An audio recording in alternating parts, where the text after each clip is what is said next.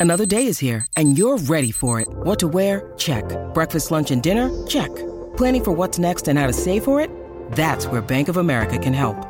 For your financial to-dos, Bank of America has experts ready to help get you closer to your goals. Get started at one of our local financial centers or 24-7 in our mobile banking app. Find a location near you at bankofamerica.com slash talk to us. What would you like the power to do? Mobile banking requires downloading the app and is only available for select devices. Message and data rates may apply. Bank of America and a member FDIC. When you need mealtime inspiration, it's worth shopping Kroger, where you'll find over 30,000 mouthwatering choices that excite your inner foodie. And no matter what tasty choice you make, you'll enjoy our everyday low prices, plus extra ways to save, like digital coupons worth over $600 each week. You can also save up to $1 off per gallon at the pump with fuel points. More savings and more inspiring flavors make shopping Kroger worth it every time. Kroger, fresh for everyone. Fuel restrictions apply. Hello, everybody. This is Marshall Poe. I'm the editor of the New Books Network. NBN listeners like to read books and buy them. So we thought we'd tell you that right now, our friends at Princeton University Press are having a remarkable site wide sale. You can get 50% off books, including ebooks and audiobooks, with the code 50, F I F T Y, at checkout until May 31. You can save some real money on Princeton University Press books. I encourage you to go there and check it out. Welcome to the New Books Network. Hello, and welcome back to another episode of New Books in Japanese Studies, a podcast channel of the New Books Network. I am Jingyi Lee from the University of Arizona. Today, we're joined by Dr. Eric Rath and his new book, Oishii The History of Sushi. It, it was published in May this year by Reaktion Books. Uh, Eric is a professor of pre modern Japanese history at the University of Kansas in particular, he studies about pre-modern culinary history. Welcome, Eric. Thank you so much for joining us today. Hi, Jingyi. Um, it's a pleasure to be here. Thank you. I imagine culinary history must be a rich and delicious field to study. What drew your attention to pre modern Japanese food history? Well, first, my interest in food history came through a medieval European history class I had as a graduate student at the University of Michigan. Uh, this was a, a, medieval history class, kind of a general survey, and the instructor uh, would bring up different topics every week. And one a series of weeks, he talked about food history. And uh, the nice thing about that is he would often bring a loaf of bread that he had baked or some sort of uh, a cake or a bottle of sherry to class, and I realized for the first time, wow, uh, food could be a topic for historians to study. One and two, it has these great benefits. You know, you get these you get these uh, uh, snacks along with it, and uh, you know that sort of planted a seed in my mind. My dissertation was about a completely different topic, but then later on, as I was thinking about my next project, actually, as I was finishing up my dissertation, uh, I thought, well, food is a really interesting topic. I wonder what I can do with it. And that was more than 20 years ago. And I've continued on since then. That's uh, that's a really good idea to bring actual materials of your of your teaching contents to the classroom. I should pitch yeah, that to my advisor. He also teaches about food history. And I'm not going to mention the instructor's name because I don't think it was legal for him to bring a bottle of sherry to class. So, but uh, it certainly made an impression on us graduate students. That's for sure. yeah, that's awesome. Uh, so, sushi is now recognized by a lot of people around the world as a symbolic Japanese food. But your book says sushi's origin is not actually in Japan. Can you tell us more about this? Yeah, I mean, as best as we know, sushi comes from China. Mean, there have been some theories that perhaps it originated someplace else from China, but uh, the earliest evidence we have of sushi uh, references to the Chinese character for sushi are from the third century before Common Era. Uh, and so that's what we see this term uh, that later is used to refer to sushi uh, first appear. And what its original meaning was was some kind of fish with salt. So it's a preserved food. Well, about 300 AD, uh, Common Era, we see a, a, new character for sushi emerge, and that's fish and salt and rice. And in the same century, those two characters come together to mean the same thing. And when they go to Japan, uh, they're used interchangeably to indicate sushi, some sort of dish made with fish and salt and rice. But I, and I say rice, uh, the early recipes, if you read them I, closely, uh, there's some debate about this, but perhaps other grains were used besides rice. So we have to keep an open mind about that as well. Interesting. I there there are some points I want to uh, revisit later.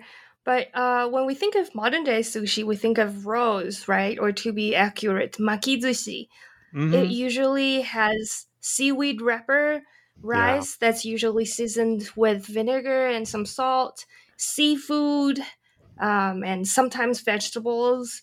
Or in the case of in the case of American sushi, maybe the whole roll is deep fried. Um, yeah. Some places might add cream cheese and all, I, which I found quite bizarre when I first came here. But in the past, that was not how sushi was prepared. So, what was the oldest sushi like?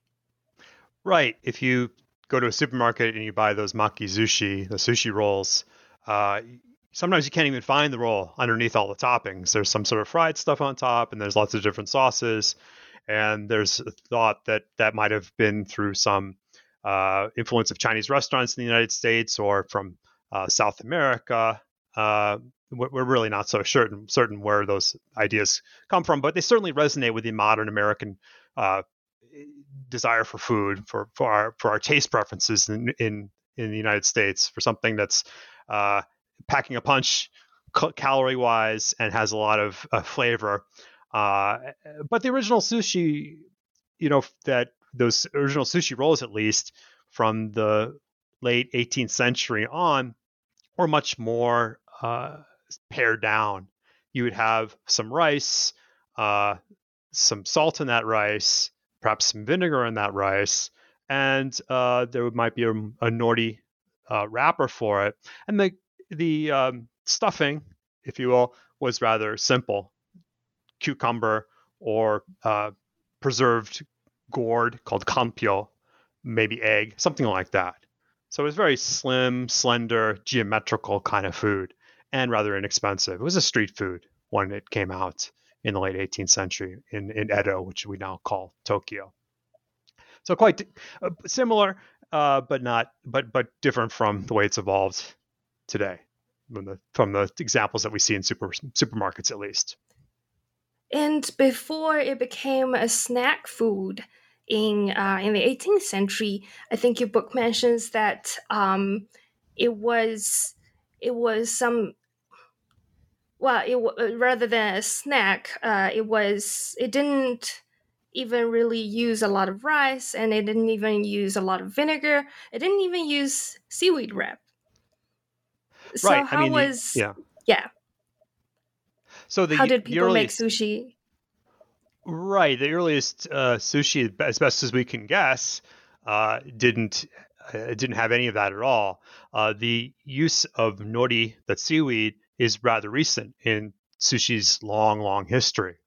And before that, the earliest recipes, the ones that we can look to in Chinese texts uh, from the seventh century, uh, show sushi recipes, actually sixth century, uh, just having fish and salt and rice, and then some interesting flavorings were added as well, and, and sake too to hasten the fermentation process. So the uh, advent of of nori that that came quite later in sushi's long historical development.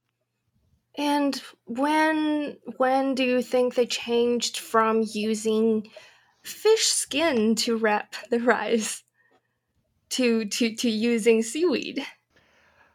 Yeah, you know, I think people tried a number of different things uh, to wrap up rice, and that alone is a sort of uh, interesting side question in Japanese history. The whole history of of wrapping things in rice. I mean, it probably goes back in, in Japan at least to the ancient times.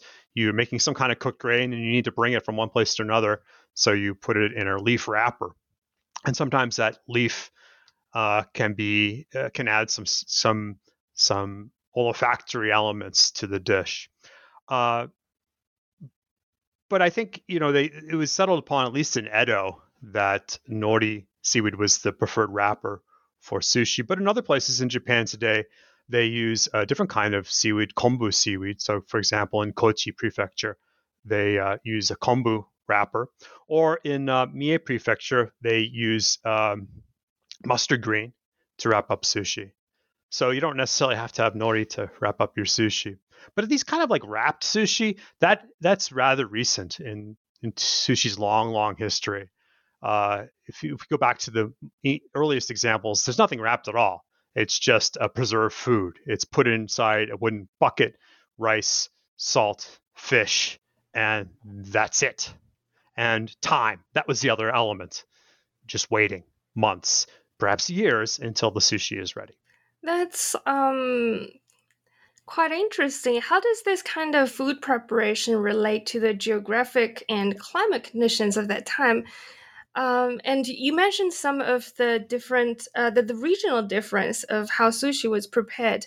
And I think at one point in your book, you mentioned that rather than using seafood, like nowadays, when pe- when uh, you go to a high end sushi restaurant, uh, they, they would use um, ur- ur- urchin or um, crab, those kind of expensive seafoods but I think uh, you mentioned that they used a lot of um, lake fish.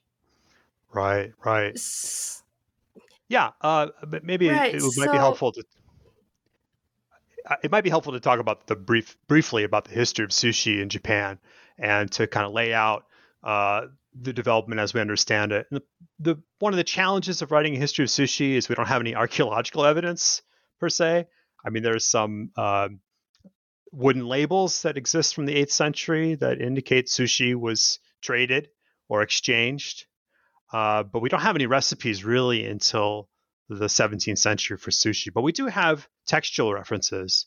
And so we can kind of piece together what kind of sushi was being made in Japan. So the earliest type of sushi in Japan is a type called narezushi, which is that uh, most simplest form that I talked about earlier rice, fish, and salt. And it's placed inside a container.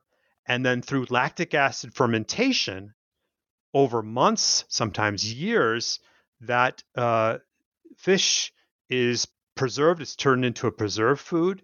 The flavor profile completely changes. It becomes a lot sour, much more more sour. Uh, the sweetness in the rice is extracted. The rice itself turns into a kind of uh, mush and, and it's a very sour but very very flavorful uh, dish. But it takes time to do this, and so one way to talk about the history of sushi is to talk about how people sped that process along. And initially, uh, the it was just this element of time but you know, people get anxious. People people want to eat their sushi right away, so they might have just uh, eaten it when it wasn't fully fermented, or they could have uh, added things to hasten the fermentation process.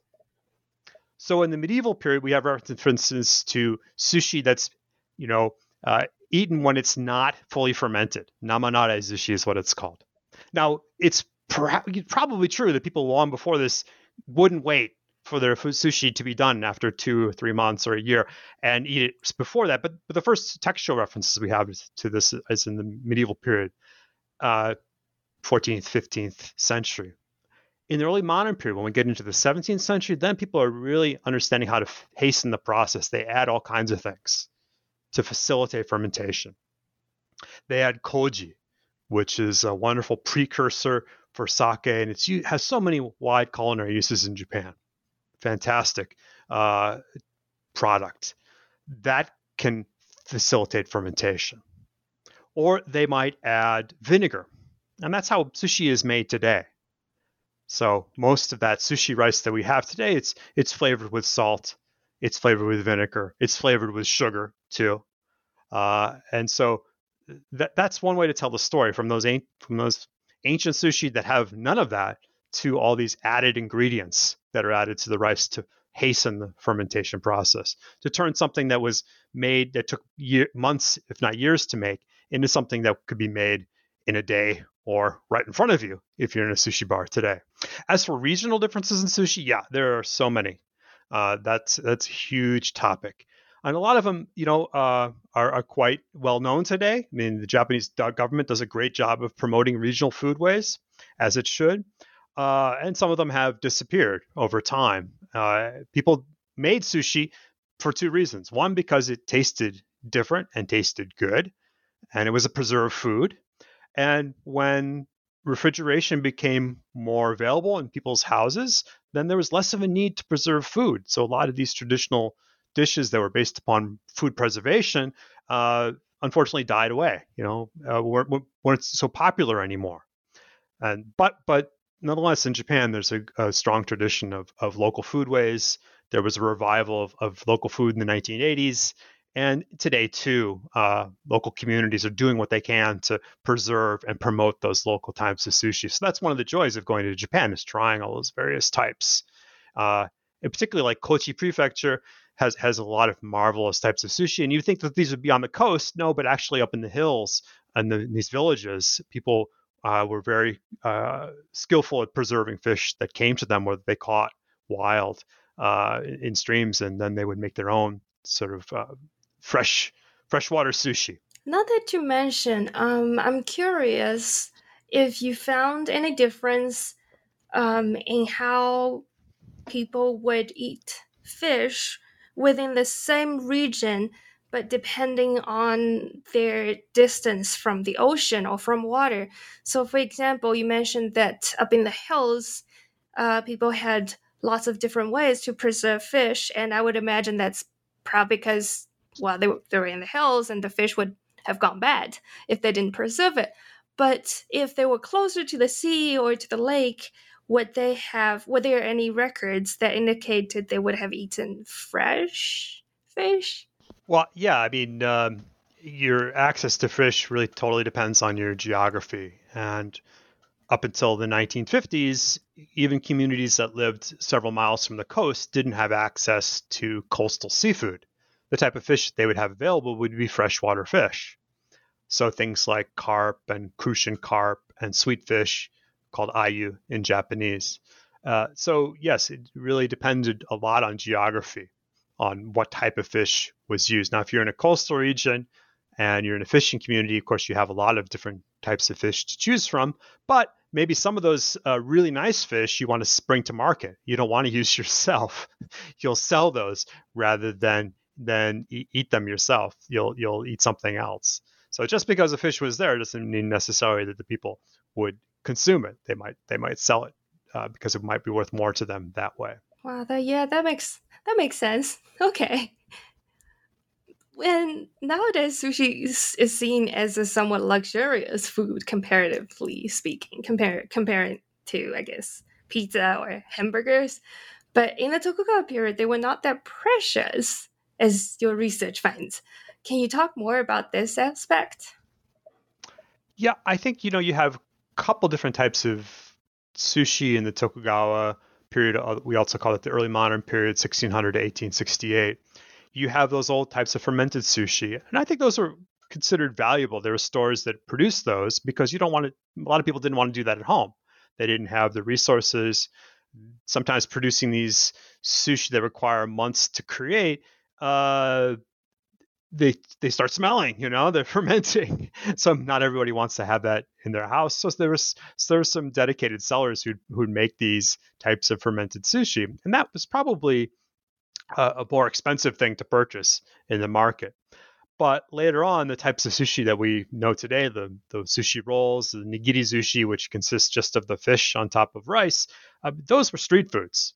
Those were inexpensive things that people would purchase from a stand and eat while standing.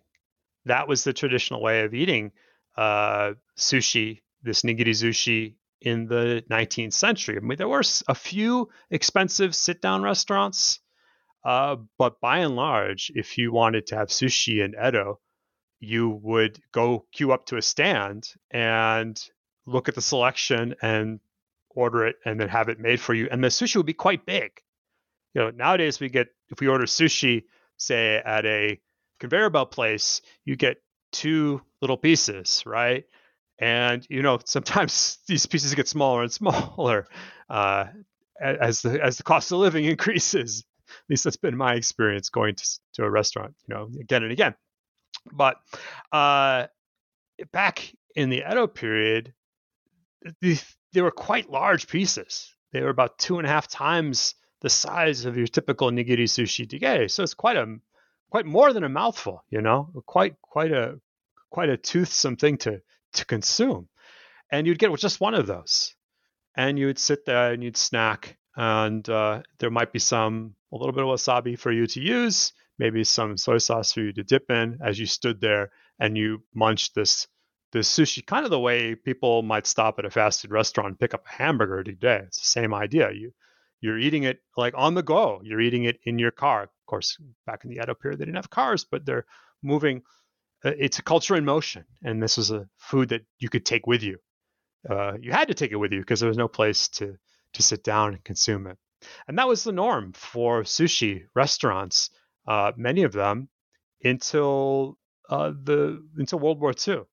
So in Tokyo, people would go to a, a small place uh, in say in Asakusa. There would be a lot of stand-up sushi places, and you have people writing books about sushi in this period, the 1920s, 1930s, and saying, you know, the best place for sushi is one of these stand-up joints, where you just go and uh, stand and, and enjoy enjoy the spectacle of the street and enjoy all the sushi that's available for you and you get there early before rather than late in the day because it's all being kept preserved by by by uh, ice. So uh, sushi's really transformation into a gourmet food happens in the post-war period. Uh, that's when you, I mean, today you you you could spend a phenomenal amount of money for a sushi dinner, but uh, that would have been quite uh, unusual in the before before World War II, with the exception of a couple restaurants in Tokyo and elsewhere. Yeah, that's a that's a fascinating topic that I'd like to come back to the transition of sushi between the uh, pre-modern and modern period. But uh, in the book, you introduced many recipes from pre-modern sources. From these recipes, do you observe any changes from the ancient to the medieval period? And what about into the pre-modern period? Right. Um, well, the way I use the word pre-modern is everything before the, the Meiji Restoration in 1868. So that would include medieval and it would include early modern. And uh, the recipes that we do have really all date from the 17th century. So they're all early modern. But we can use some of the earliest ones to surmise what medieval sushi was like.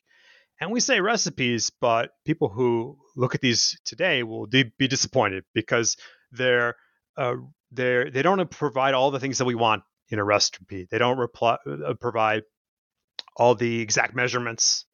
They don't provide cooking times. You know, they don't. They don't often do, don't even tell you how to make the rice. There's just sort of bare bones uh, information that serves two purposes. One, it's meant for the professional as a reminder for them what to do. Or two, it's a type of fiction. It's for a general reader who kind of wants to get gets an idea, someone who wants to get an idea about the food, but would never in a million years make it themselves. They might tell their servant to make it for them. So cookbook authors, in other words, didn't really necessarily have to worry about people actually reproducing their recipes, which is a frustration for us reading them today. Uh, you know, I, many people have said to me, well, "Gosh, well, what's what's you know, tell me some more information about this. I mean, what what uh, what more can we know? And I, as a historian, I can't make things up. You know, I just sort of shrug my head and I say, well, uh, you know, just it's anybody's guess. And if you know something about cooking, uh, then, well, you you probably can f- figure a few of them out. Uh, better than than somebody who doesn't know anything about cooking. But there's a wide variety of recipes in in, in the book, and some of them are, are recent, some of them are uh, our own creation. Um, my wife chiefly had, had, contributed some recipes, and these work. Uh, these these are written well, and I testify that we've we've tested them many many times, and they they turn out really well, and you can make them even in Kansas. So that's that's pretty cool.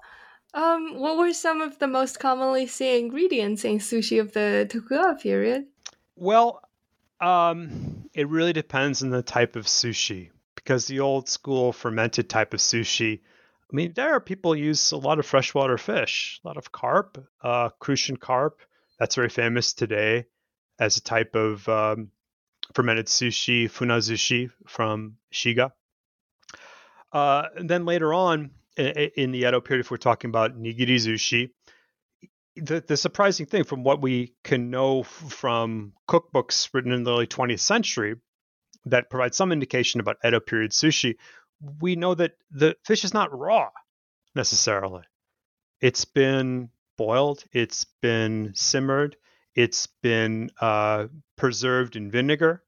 So it's not necessarily raw fish that they're putting on top of nigiri sushi.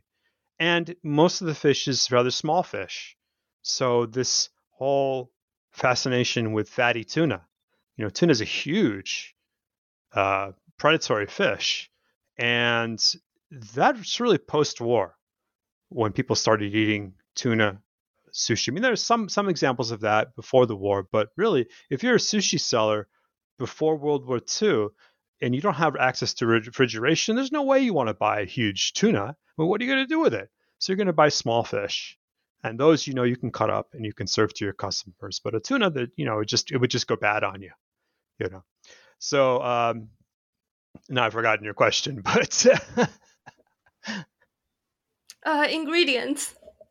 Right. Yeah. So that that's what struck me. Commonly used that, ingredients. Yes. Is that uh, we we see fish that have that are smaller fish and that are um, ones that you know don't need to be refrigerated, and that ones and that ones have been treated in a certain way, like simmering or or allowed to sit in vinegar for several hours and things like that.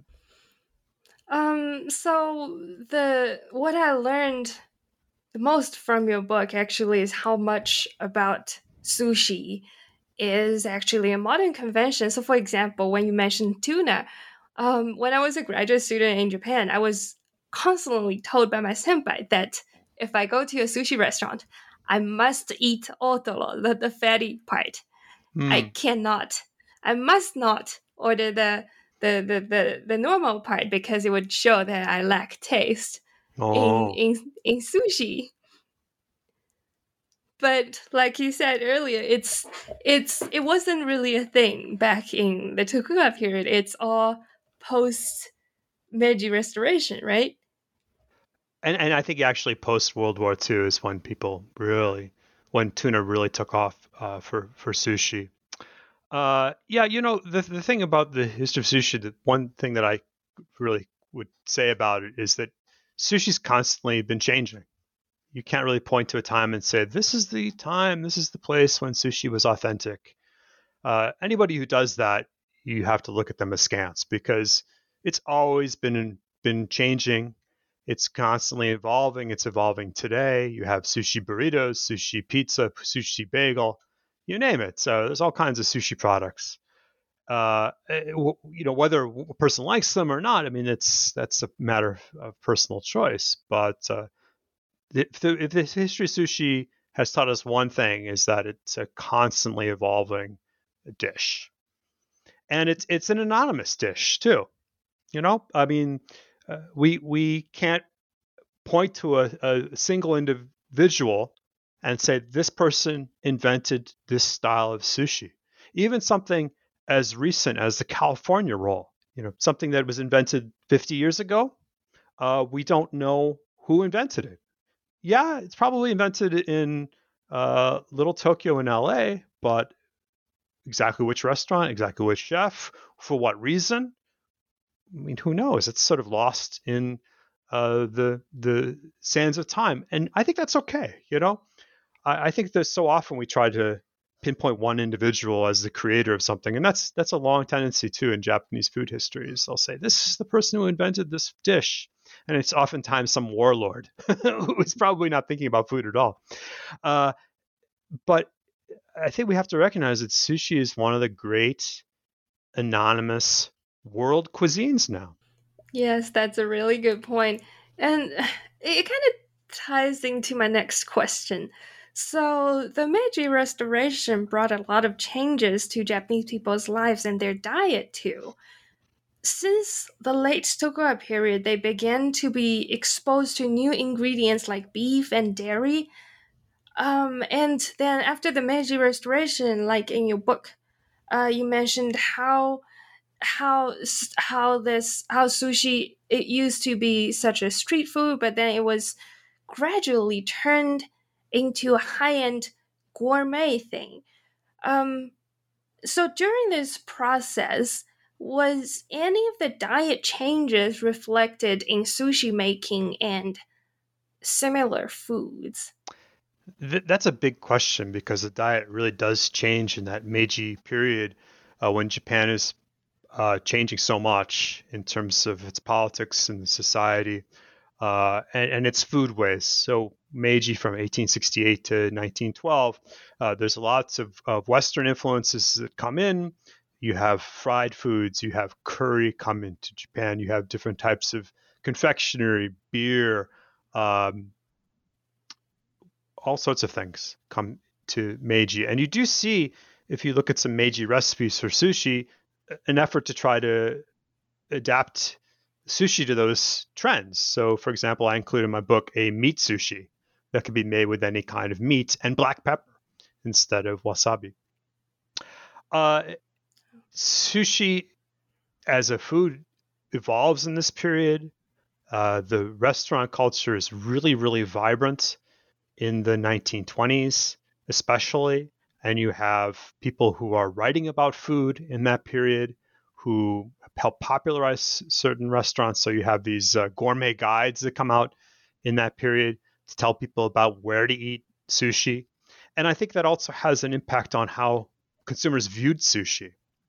Uh, they see it in a different light. It's not just some sort of uh, fast food of the early modern period. There's there's there's some skill to it. They understand. They understand that there's levels of quality to it. There's they learn new ways to appreciate sushi, and more people can eat sushi too in the Meiji period because traditionally restaurants were a male preserve in the early Meiji years, and before that, men would go to restaurants, and women didn't often have the chance to go to restaurants. But at the beginning of the 20th century, department stores start opening up uh, food areas, uh, dining rooms for women, for children, and they start serving sushi. So people who have a new type of audience has an opportunity to try sushi for the first time. Uh, maybe they've had it at home, but they could try a different version when they dine out at a department store. So sushi becomes a little more egalitarian uh, in, in the 1920s and uh, 1930s. More people have an opportunity to eat professionally made sushi. Uh, wartime, of course, changes the situation completely uh, in so many different ways. Uh, one way is that with with Tokyo facing so much destruction, uh, people say a lot of chefs left uh, Tokyo and spread around the country, spreading this old school Edo style sushi of the nigiri sushi, makizushi throughout Japan. I mean, that, that's probably true to some extent, although it's not well documented. Um, but after the war, sushi stands were prohibited. You couldn't serve sushi outdoors in the setting that it had uh, been, you know, had had been uh, had been served for for for centuries. You couldn't do that; it was prohibited. It was considered to be unsanitary. Never mind the fact that people are doing the same thing with ramen and other types of food. They're serving them outdoors. But sushi, since I guess it's raw fish, you, you couldn't do it. So sushi restaurants had to uh, rethink themselves and uh, invest more in a seating area, invest more in an actual uh, uh environment where people would consume within the restaurant. And I think that helped to scale up sushi in terms of, of its uh, in how people viewed it. It was no longer a street food; it was something you would you know go to a restaurant for. Now that doesn't mean that there weren't sort of uh, lower end versions of it, because conveyor belt sushi starts off as a standing uh, standing operation. People would go and uh, stand at the restaurant and watch the conveyor belt with the sushi go around. And it was only later, after the conveyor, conveyor belt was added, that uh, the owner thought, ah, let's put down some chairs here so the customers will stay a little bit longer. Uh, so there's still that kind of uh, difference in, in, in, in, sushi restaurants from a very high level ones to, to ones that serve a, a different category of customer at a lower level. I was going to ask you about conveyor belt sushi because I love conveyor belt sushi. Um, I I love I uh, well I love the price. I love how well I kind of like how small they're serving. So so I get to try different kinds. I also love the gacha game they would have. So so so every five plays you get to uh, play a gacha game. Ah, but uh, yeah. so you mentioned yes. So you mentioned that conveyor belt sushi was considered a bit of a lower end um, way of eating sushi. And actually, um, when I was in Japan, I was my my uh, senpai would laugh at me when I learned that I would go to conveyor belt sushi ah. to get sushi. So, do you think this um, kind of hierarchy between sushi between different kinds of sushi restaurants still exists nowadays? Oh, absolutely. I mean, the conveyor belt sushi, it's fun to sit there. Uh, anybody can go. You don't have to go with a group. You can go by yourself. You can just have as much as you want. You know how much it costs because of the color of the plate, and it's convenient, it's quick, and it's fun. And even at some places, there are these little games, like you said, you get you eat five plates, you throw them in a hole, and you win a prize.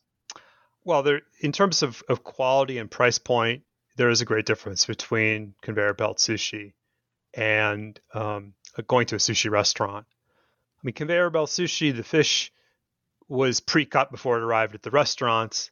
Uh, there's really at many of these places not a lot of skill, uh, and indeed, it's it's all done by by machine. The sushi is made by machine, uh, and that would not, of course, be the case when you go to a, a sushi bar. You're going to be sitting down and perhaps having a conversation with the chef, and that individual will, will suggest some things, and you often know won't know the price of it until it's until it's over with, uh, depending on the place.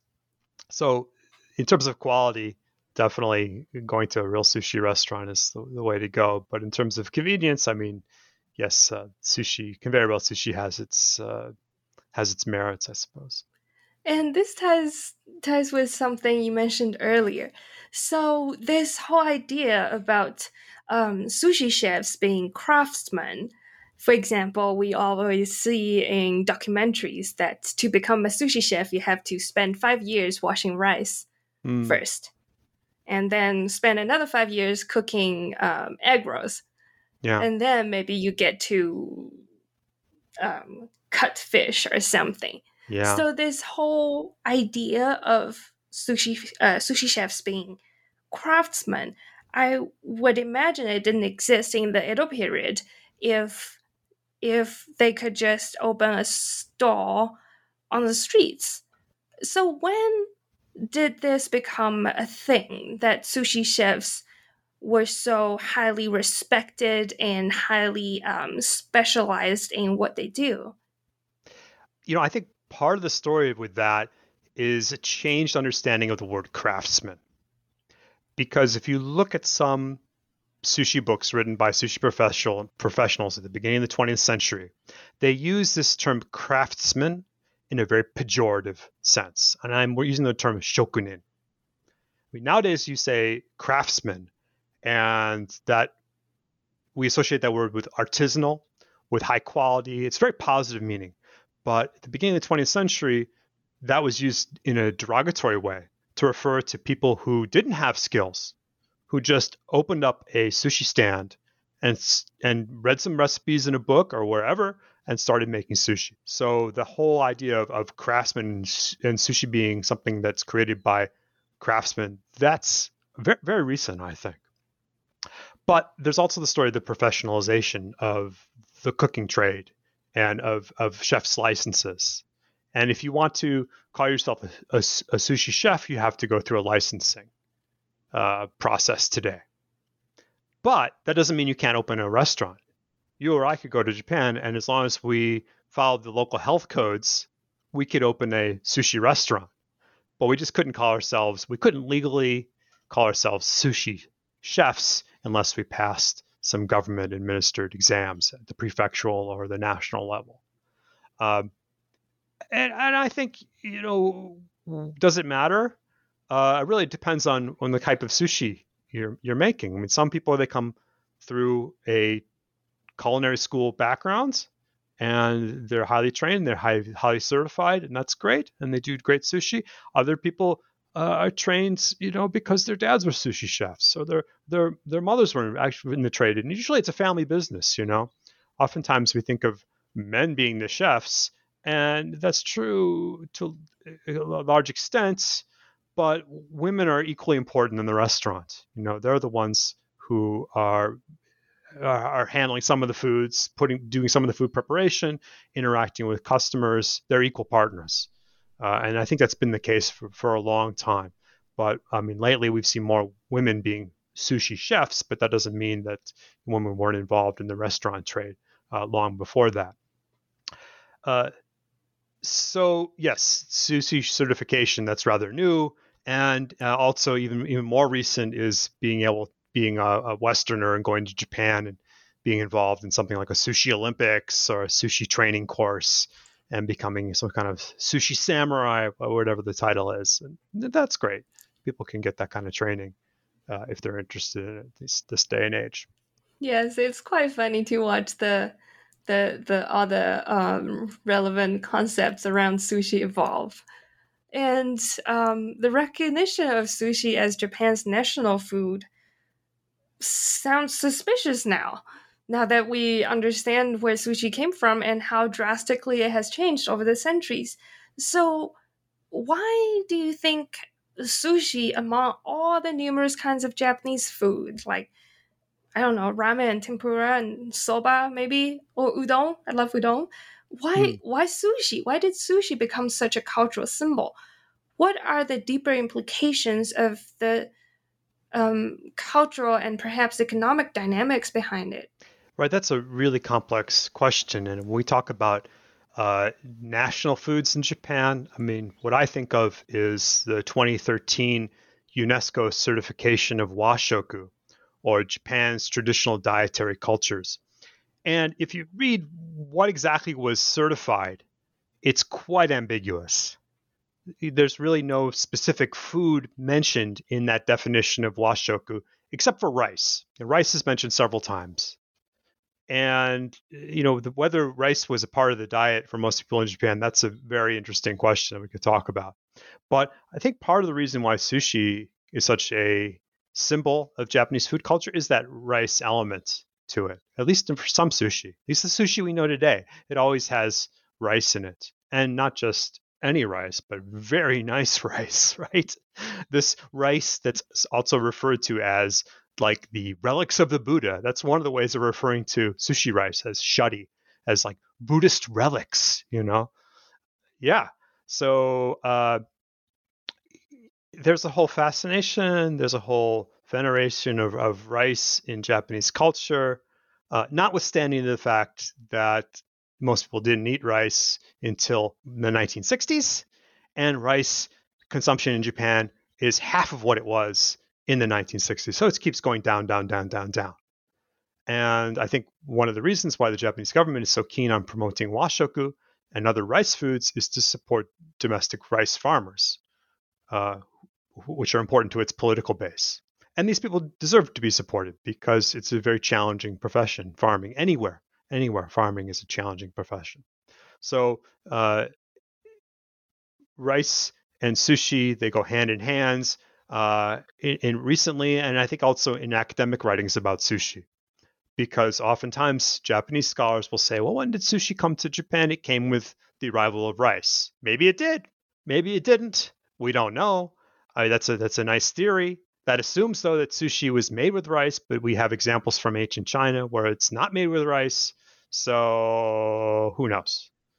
But I, I think you know sushi is really intertwined with rice more so than those other dishes that you mentioned, more so than ramen, which relies on wheat, or udon, which is on relies on wheat, or, or soba, which is buckwheat, or, or what have you. Fascinating. And I guess um so in the last part of your, of your book you mentioned how important sushi is or sushi culture is in the globalization of Japanese culture, how it has become such an important part in Japan's um well the expansion of Japanese culture in other parts of the world, how it's being accepted into other cultures and adapted and arranged into their own unique culture and um, made into well what they call fusion. Can you talk more about this um, aspect yeah i mean that's one of the characteristics of sushi is that it's constantly changing constantly adapting and of course the star example of that is the california roll that you know may have been made made specifically to appeal to uh, white Americans, or maybe it was made because uh, someone didn't have fish that day and they relied on avocado and pollock and mayo.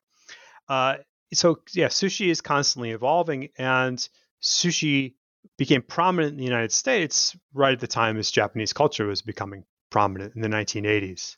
So you have uh, the television show Shogun, you have uh, Japanese economic prowess in the 1980s. The con- Japanese economy is taking off. Uh, Japanese economy is always in the media in those days, and people are are turn and, and they look and see what you know Japanese are eating, and sushi is upheld as some sort of quintessential Japanese dish, and that's what a lot of the food critics are saying. You know, they're saying this is the national dish of Japan. You have to have sushi. Uh, that's a nice promotion for sushi, isn't it? That it's the national dish of Japan. Never mind the fact that most people don't eat sushi every day in Japan, that it's something for special occasions.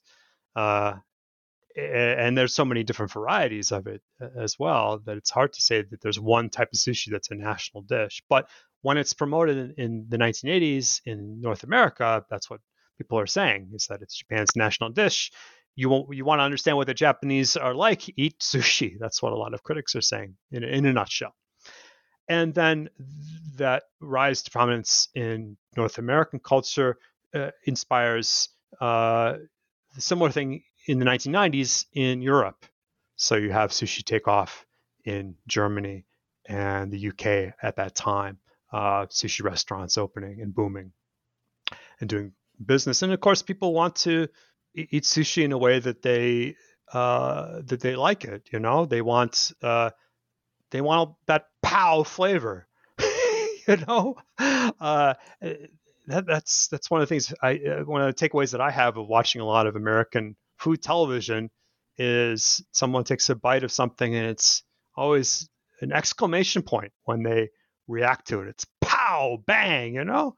Uh, and that's the type of sushi that we see in supermarkets. It's that high fat, high salt, high spicy sushi, the the the spicy mayo, the wasabi, mayonnaise, whatever. It, it really like it's an assault on your palate, and people like that. And there's nothing wrong with that, but it's quite far removed from the very simple sushi of Japan. But of course, now that type of sushi, that American style sushi, those uh, California rolls are being have been re-imported to Japan, and you find them on conveyor belt sushi restaurants and other places too. Yeah, that's um that's quite interesting. Although I still can't get used to the kind of sushi here in the supermarkets that have um uh, sriracha and mayonnaise on top of it, plus jalapeno, plus I don't know chili powder and all sorts of stuff. Well, clearly there's but, a market uh, for it, you know? Yeah. I mean, clearly, yeah. uh, the people who make that understand the consumers. That's what people want. Yeah. And I think what consumers might want to ask, though, is let's take a look at the ingredients and the calories and the sodium and the fat. And I do that in my book. I survey some local supermarket sushi, and it just totally surprised me. First of all, you can't find that information often on the, often on the package. If you go to the supermarket and you pick up the sushi, there's no ingredients label. There's no breakdown of calories. So you go online. And you know, there are some examples that are very healthy. You can get a cucumber roll, right? And that's that's really healthy to pick up. But these other ones, you know, crunchy, mayo, Philadelphia cream cheese, something something roll. I mean, those have more carbohydrates uh, th- than a Big Mac. Some of them, or a McDonald's hamburger, and they have more sodium than those things too, than those fast foods. And that's even before you start dipping it in soy sauce. So I think people need to be careful about the supermarket, the sushi that they buy. I mean, by all means, enjoy that, but just don't be don't make the mistake that sushi is a health food just because it's sushi. You know, oftentimes you'd be better off eating a Big Mac, I think. Or just because it's from Japan. It would probably be nice if someone writes a book to demystify um, how our Japanese food is healthy. Uh, I mean, Japanese food is healthy, I think, by and large. I mean, any any type of food can be healthy. It's just a matter of quantity and uh, the types of ingredients that you use and amounts. I mean, oftentimes it seems that you know amount is so important for people. Like, oh, I got so much to eat at this restaurant. Well, um, that's good, but uh, you know there are other dimensions too to consider when we're thinking about dining out, and and especially when we think about the health effects of food rather than just amount. Um, but I think yeah, we can all learn a lot from different regional foodways, Japanese foodways, American foodways, and, and how to eat better. And um, that's uh, what I think one of the most important things that food history can teach us is it can teach us to think critically about what we eat because what we eat is is becomes us. We we internalize it and we become what we eat. We are what we eat right? So uh, it's our job to kind of focus in on see see what this is. Where does it come from? And, and think about it and interrogate it a little bit and and and make this make make sound choices that are not just healthy for us but healthy for the environment. And that's especially true and important for sushi that's really well said that's the perfect punchline for today's interview thank you so much for this wonderful conversation oh well it's been my pleasure uh, I, I, don't know if that was a punchline per se, but a tagline, let's just say. Uh, but uh, I, I, hope you aren't laughing. Anyway, it's been a real pleasure. I, I love to talk about Japanese food, and uh, I really enjoyed our conversation today, Jingyi. Thank you. Thank you. And for our listeners to learn more about sushi and Japanese food, check out Oishii, The History of Sushi by Eric Rath. This is Jingyi from New Books in Japanese Studies. Stay tuned for our next episode. Until then, goodbye.